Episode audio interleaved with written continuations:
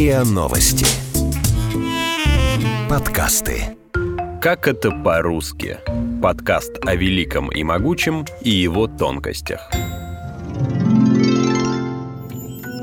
Ой, да он опять надудонился. Накирякился до смерти. Насандалился, подлец. Назюзюкался по полной. Да я только слегка приложился. Посмотрите-ка на него, насинячился. А теперь говорит, что чуть-чуть датый. Колдырь! Бухарики, колдыри и синяки. Как появились знаменитые питейные слова? Кажется, что в русском языке почти каждое слово подходит для выражения процесса употребления алкоголя. Даже простое «напился», без уточнения чего именно, уже будет означать, что человек выпил, впрочем, как и нажрался. Но есть среди глаголов, обозначающих принятие на душу, такие, что совершенно непонятно их исходное значение. Говорим о самых интересных лексических способах употреблять горькую, ну или закладывать за воротник насандалиться. К открытой летней обуви сандалиям, ровно как и к закрытой летней сандалетам, ровно как и залить организм алкоголем по самые сандалии, это слово не имеет никакого отношения. Сандаля – это традиционный казачий трезубец для ловли сазана. Когда рыба шла у самого берега Дона, казаки выходили ее сандалить. По этой версии экспрессивное «но сандалиться» в значении «напиться» могло произойти от «засандалить» в значении «ударить». Вторая версия говорит, что глагол пришел от сандалового дерева, из которого наши предки добывали красную краску. И в этом смысле «насандалиться» вероятно означало «раскраснеться». Следующий известный глагол – «наколдыриться». И не менее известные любители этого занятия – «колдыри». Слово «колдырь» уже можно найти в устаревшем рязанском диалекте сразу в двух значениях. В первом так называли «нарост на дереве», а во втором – «большой кусок чего-либо». Было похожее слово и в северном архангельском диалекте – «калтырка», где оно означало неряшливо, некрасиво одетую женщину. В словаре Владимира Даля упоминается слово «колды», которым в Перми, Костроме, Новгороде и некоторых других городах заменяли «когда». Людей, которые так говорили, называли «колдыки». С натяжкой можно предположить, что это название могло исказиться до колдырей. У того же Даля есть глагол «колтыхать», который означает «хромать», «ковылять», и глагол «колдыбашиться», означающий «колебаться», «колыхаться». Возможно, аналогию пьяного с колдыбающимся и отражает слово «колдырь». И еще один вариант происхождения слова «колдырить» — это заимствование из воровского жаргона, где есть глаголы «чекалдыкать» и «чекалдыкнуть», которые и означают «пить горькую». Можно предположить, что поднявшиеся из арго слова облегчились, став коротким глаголом «колдырить» и существительным «колдырь». А как насчет назюзюкаться? Или второй вариант – назюзиться? Что это за зюзя, которая, кстати, легко трансформируется и в стадию опьянения, в зюзю или даже в зюзю-зюзей? Знаете, как зовут белорусского Деда Мороза? Зюзя. Дело в том, что на белорусском зюзя или стюдзёна означает «холодно». Зюзю представляли как деда небольшого роста с длинной бородой, который ходит по снегу босиком и без шапки, в одном только белом кафтане. Можно предположить, что вид такого человека слегка смахивает на пьяного.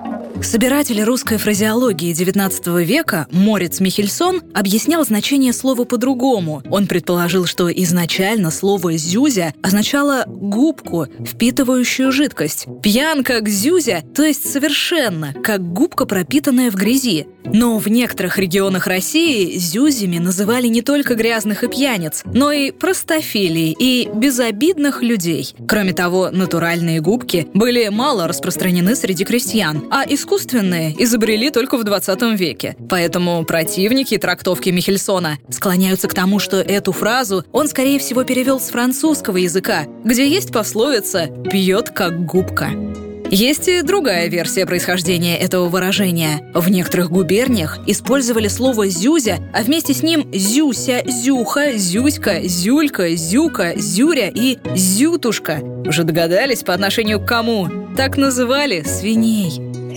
А образовались эти названия от междометий «зю-зю», «зюль-зюль», «зюрь-зюрь», «зюк-зюк», которыми свиней подзывали. «Напился как свинья» — довольно расхожее выражение. Поэтому вероятно, что аналогия «пьяный как зюзя» довольно просто могла войти в народный обиход. А в литературный язык это выражение ввел Александр Сергеевич Пушкин в романе «Евгений Онегин».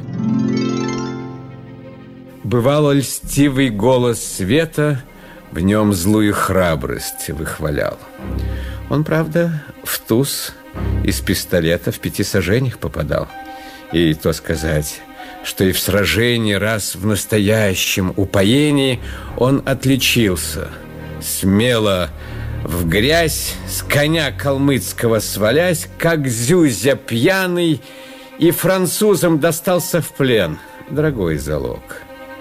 Новейший регул – чести Бог, готовый вновь предаться узам, чтоб каждым утром увери в долг осушать бутылки три. Сравнение пьяного со свиньей звучит довольно грубо. Есть более мягкая, даже нежная фраза «под синичкой». Так говорят о человеке, который выпил, но слегка, так сказать, приятно пьян. Вопрос в другом. Что на самом деле правильно? Так, приехали. Настало время твоих безумных теорий. Да, только Говори. это не моя Говори. теория. Есть такой норвежский философ и психиатр угу. Финн Скордорут. Да иди ты. Нет, послушайте. Он говорит, что нам всем полезно пить. Ага. Даже когда за рулем? Да всегда. Якобы нам всем с рождения не хватает половины промилле. Половины промилле? Ладно. Это же интересно. Так, теперь давай для ясности. Половина промили. Это сколько надо выпить? Один или два бокала вина, но самое главное, надо потом поддерживать этот уровень. Поддерживать? Да. То есть надо выпивать каждый день, что ли? Да. Это его теория, когда человек получает свою половину промилле, так. он сразу же становится расслабленным, спокойным, открытым творчеству к музыке. Но почему алкоголь называют синичкой или синькой? У давно и много пьющих людей, да что уж там, у алкоголиков и колдырей, нос становится сначала красный, а потом синий. У человека на последней стадии алкоголизма еще и увеличивается в размерах, напоминая в конце концов спелую сливу. Происходит это потому, что алкоголь закупоривает сосуды. Клетки не получают достаточного количества кислорода и начинают отмирать, причем во всем организме. Со временем человек превращается в равномерно распределенный синяк. Возможно, из-за этого физиологического процесса алкоголь, который людей как бы подсинивает, и прозвали синькой, а долго и настойчиво его употребляющих – синяками. На Муромской дорожке Стоять! А, пролетарий умственного труда, работник метлы. Так он гениально. Ваш дворник большой пошляк. Разве можно так напиваться на рубль? А вот представьте себе, есть и вторая версия происхождения глагола «насинячиться». Во времена СССР проводились многочисленные кампании по борьбе с пьянством, когда алкоголь де юра был запрещен. Но де-факто его было сложно и очень дорого достать. Некоторые же все же находили выход из положения с помощью денатурированного, то есть технического спирта, ну или просто денатурата. Бутылки с денатуратом для отличия от пищевого спирта окрашивали в насыщенно синий цвет. Их и называли синь синькой, а людей к ним прикладывающихся синяками. Слушайте, пить просто водку, даже из горлышка, в этом нет ничего, кроме томления духа и суеты. Смешать водку с одеколоном, в этом есть известный каприз, но нет никакого пафоса. А вот что может быть благороднее, чем экспериментировать на себе? Я делал так. Вечером в четверг одним махом выпивал три с половиной литра ерша. Выпивал и ложился спать, не раздеваясь. С одной только мыслью, проснусь я утром в пятницу или не проснусь. Все-таки утром в пятницу я не просыпался. Просыпался утром в субботу, уже не в Москве, а в районе Нарфаминска, под насыпью железной дороги. Потом, потом припоминал и накапливал факты, а накопив, сопоставлял. И переходил от созерцания к абстракции. Другими словами, думчиво похмелялся и, наконец, узнавал, куда же все-таки девалась пятница. И Бог свидетель, как я дерзал. Слово «набухаться» стало уже настолько в доску своим, почти литературным, что исследователи теряются в его этимологии. Есть среди версий и происхождение от арабского «бухо» — крепкого алкогольного напитка тунисских евреев, который они привезли в Одессу, а там он попал в воровской диалект. Бухой, а потом бухлом стали называть алкоголь, а бухать стало означать, ну, вы уже сами поняли. По другой версии, слово пришло из польского языка, где «пухар» означает «кубок». От него образовалось украинское слово «бухарка», означавшее уже «рюмку», и пришло в русский в виде глагола, указывающего на то, что этими рюмками делают. Третья версия относится к 20-м годам 20 века, когда большевики перезапустили знаменитый стекольный завод в Гусь-Хрустальном под новым именем – стеклозавод имени Бухарина. Одними из его, как бы мы сейчас сказали, флагманских товаров были рюмки, стопки, а позднее и знаменитые граненые стаканы. На донышке каждого из них было разборчиво написано «Завод имени Бухарина». Стаканы стали называть «бухарики», ну а сам процесс – буханием. Вскоре революционер Николай Иванович Бухарин был объявлен врагом народа, а его имя исчезло из названия завода, но слово в языке осталось. Правда, бухариками сегодня называют не стаканы, а самих выпивох. А водочки? А я ни от чего не отказываюсь. Все добро, все на пользу. Ничем не брезгую. Я не закусываю. А в одном доме хотели мной насмешку сделать. Да. Вместо водки принесли рюмку ладиколона. О, ну скажите. Ничего, я выпила, да еще поблагодарила. А от него вреда нет. По аналогии, на заводе имени Кирова делали железные эмалированные кружки, от чего мог произойти глагол «кирять», хотя большая часть лингвистов говорит о древних, аж прославянских корнях этого слова. Корень «кир» встречается еще и в польском, и в болгарском языках. Глагол «кирите» на старорусском означал «курить», «дымить», Этим словом экспрессивно могли называть и пить, пьянствовать. Потом выражение ушло в жаргон, и через него дошло до наших дней. Другая версия пришла из XIX века, со времени похода русских солдат на Париж в конце войны 1812 года. Во Франции есть аперитив, который называется кир. Это коктейль из белого вина и смородинового ликера. Когда русские солдаты, сидя в местных ресторанах, видели, что французы постоянно заказывают этот напиток, то они говорили, что те пришли накиряться, а возможно, что и накиривались сами. И пока я кирял, ты разбиралась с мотором Но он не заводился. Он решил нас взять из Моромова Фляжки был спирт, и я напился так, что чуть не упал. А ты сказала, извини, браток, но это не Харлей, а Урал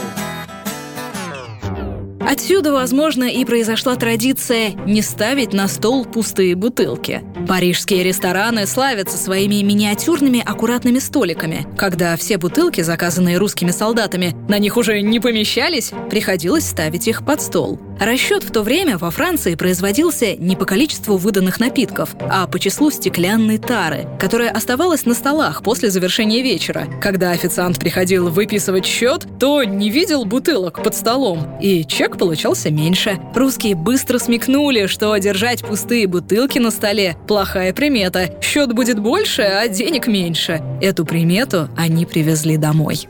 Водочки? Четыре поллитровочки. Пиво? Да, девять бутылочек. И сырку, конечно, к нему.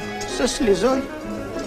Еще что будете? Не забудьте, пожалуйста, вот это. Рыбу?